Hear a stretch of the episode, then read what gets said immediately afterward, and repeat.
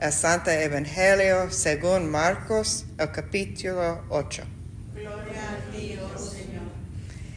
Y comenzó a enseñarles que le era necesario al Hijo del Hombre padecer mucho y ser desechado por los ancianos, por los principales sacerdotes y por los escribas, y ser muerto y resucitar después de tres días.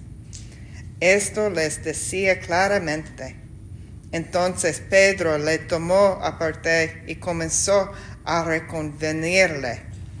Pero él, volviéndose y mirando a los discípulos, reprendió a Pedro, diciendo, Quítate de, delante de mí, Santanas, porque no pones la mira en las cosas de Dios, sino en las en las de los hombres.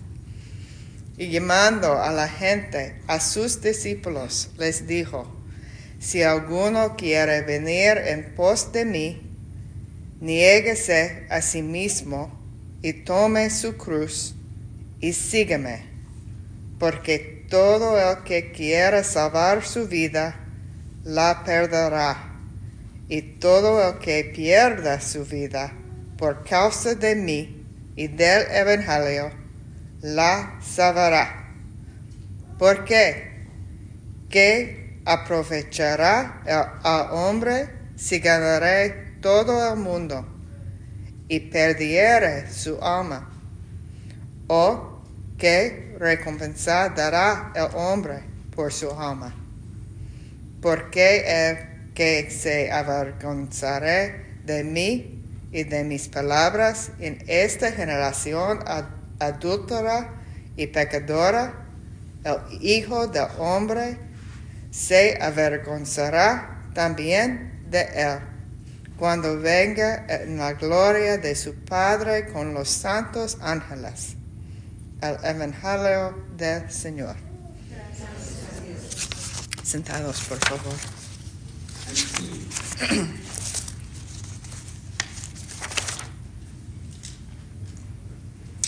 Oremos. Que las palabras de mi boca y las meditaciones de nuestros corazones sean aceptables a tu vista, oh Señor, nuestra fuerza y nuestro redentor. Amén. No es sorprendente si tienes un latigazo espiritual esta semana. Durante los últimos tres domingos hemos subido a la cima de la montaña de Jesús y sus discípulos Pedro, Santiago y Juan para la transfiguración y luego regresamos al río Jordán para el bautismo de Jesús. Y ahora estamos al final de su ministerio en Galilea. El hilo común a lo largo de estos eventos es la tentación primero de Pedro y luego de Jesús y ahora nuevamente de Pedro para buscar primero no el reino de Dios, sino la gloria del mundo. En la transfiguración, Pedro propuso que pudieran quedarse allí en la cima de cima de Moisés, Elías y Jesús. Después del bautismo de Jesús, Marcos dice que en el desierto Jesús fue tentado por Satanás. Y ahora, después de escuchar la dura verdad sobre el costo del discipulado, Pedro nuevamente sugiere una manera más cómoda reprendiendo a Jesús por decirles que el camino de la cruz será de sufrimiento.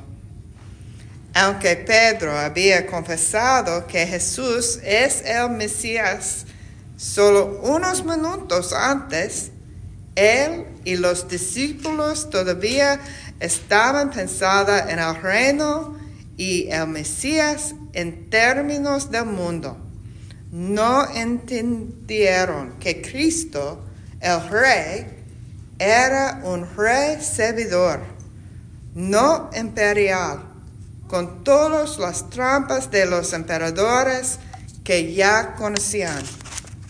Y cuando Pedro discute con Jesús, puedes escucharlo decir, Jesús, di que no es así. Pero Jesús no vacila. A su vez, reprende severamente a Pedro, diciendo, ponte detrás de mí, Satanás.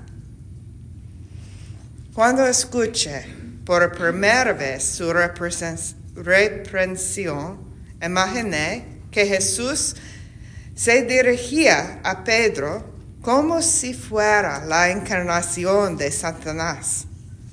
A menudo no hablamos sobre la encarnación del diablo o Satanás fuera de los libros o películas, pero esa es la imagen que tenía.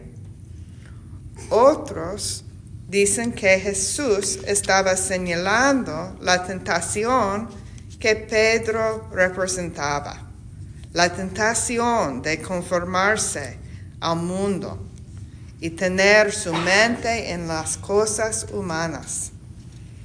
La reprensión de Pedro era otra versión de la tentación que Jesús había enfrentado en el desierto al comienzo del Evangelio de Marcos.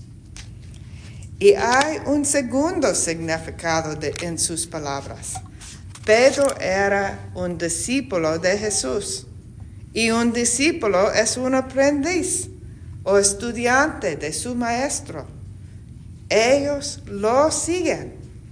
No deben precipitarse hacia adelante como Pedro a menudo lo hace impulsivamente en los evangelios.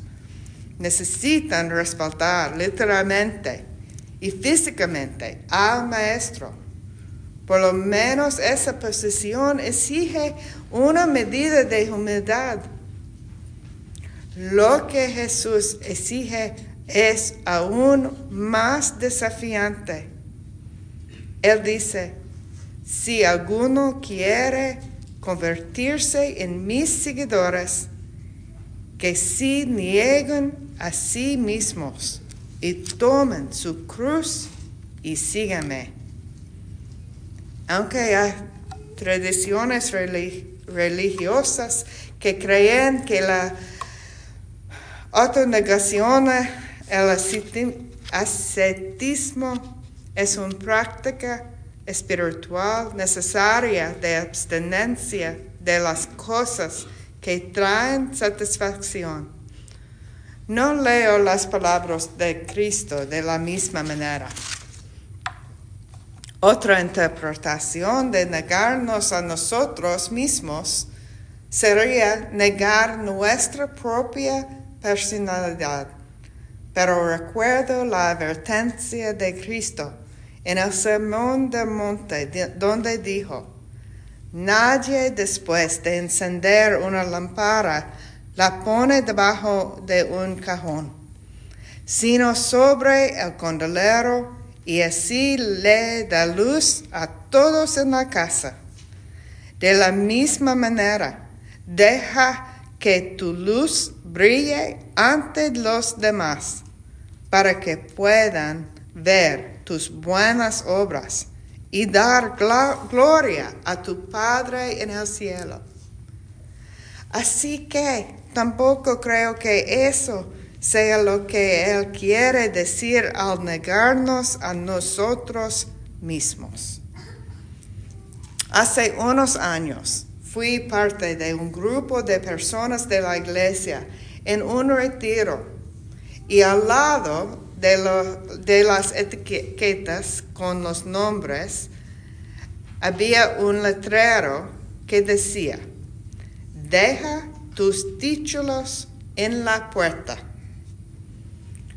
Todos estábamos allí para aprender unos de otros y de, de, otros mismos.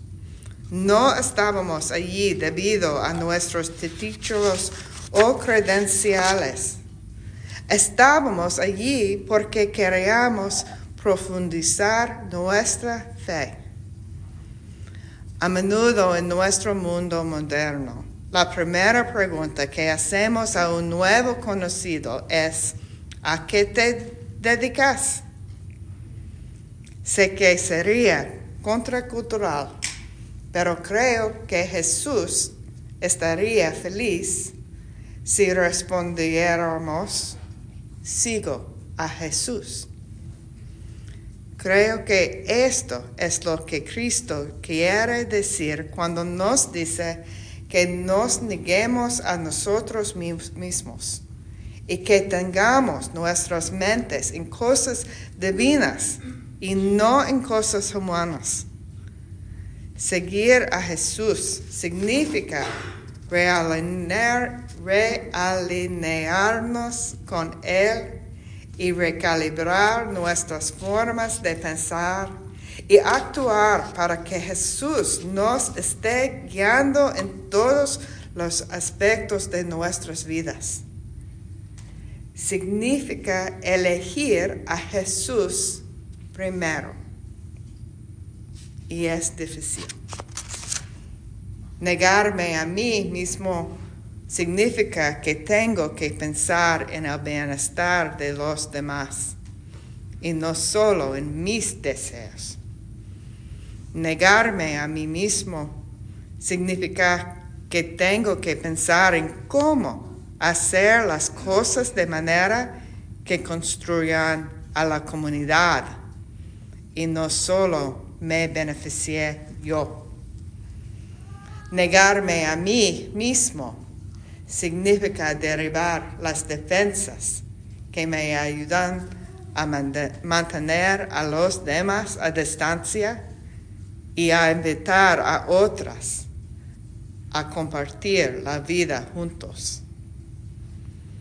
Uno de mis profesores de predicación, Caroline Lewis, escribió, negarse a sí mismo y tomar tu cruz nos invita a lo que la cruz también puede significar, no solo la muerte y el sufrimiento, sino que Dios eligiendo las relaciones humanas.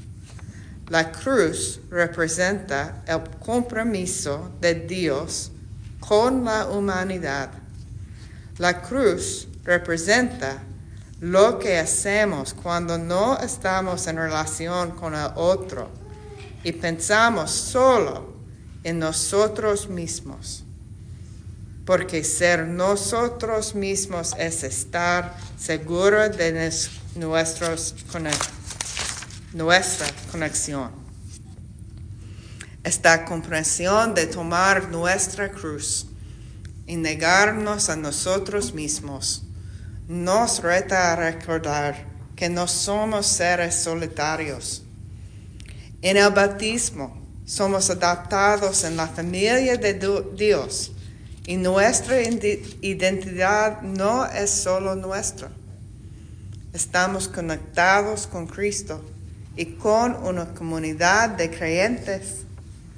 Entonces, esta cuaresma podemos negarnos a la noción de que no necesitamos comunidad, que no, que no necesitamos relaciones y que no necesitamos un lugar donde pertenecemos y somos amados. Oremos.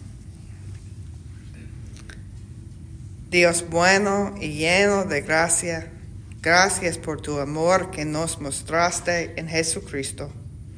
Gracias por elegirnos y liberarnos del pecado y la muerte. Fortalécenos por tu espíritu para negarnos a nosotros mismos y seguir a Jesús, para negarnos a nosotros mismos y confiar en tu abundante amor y misericordia para, por nosotros. Oramos en el nombre de Jesús. Amen.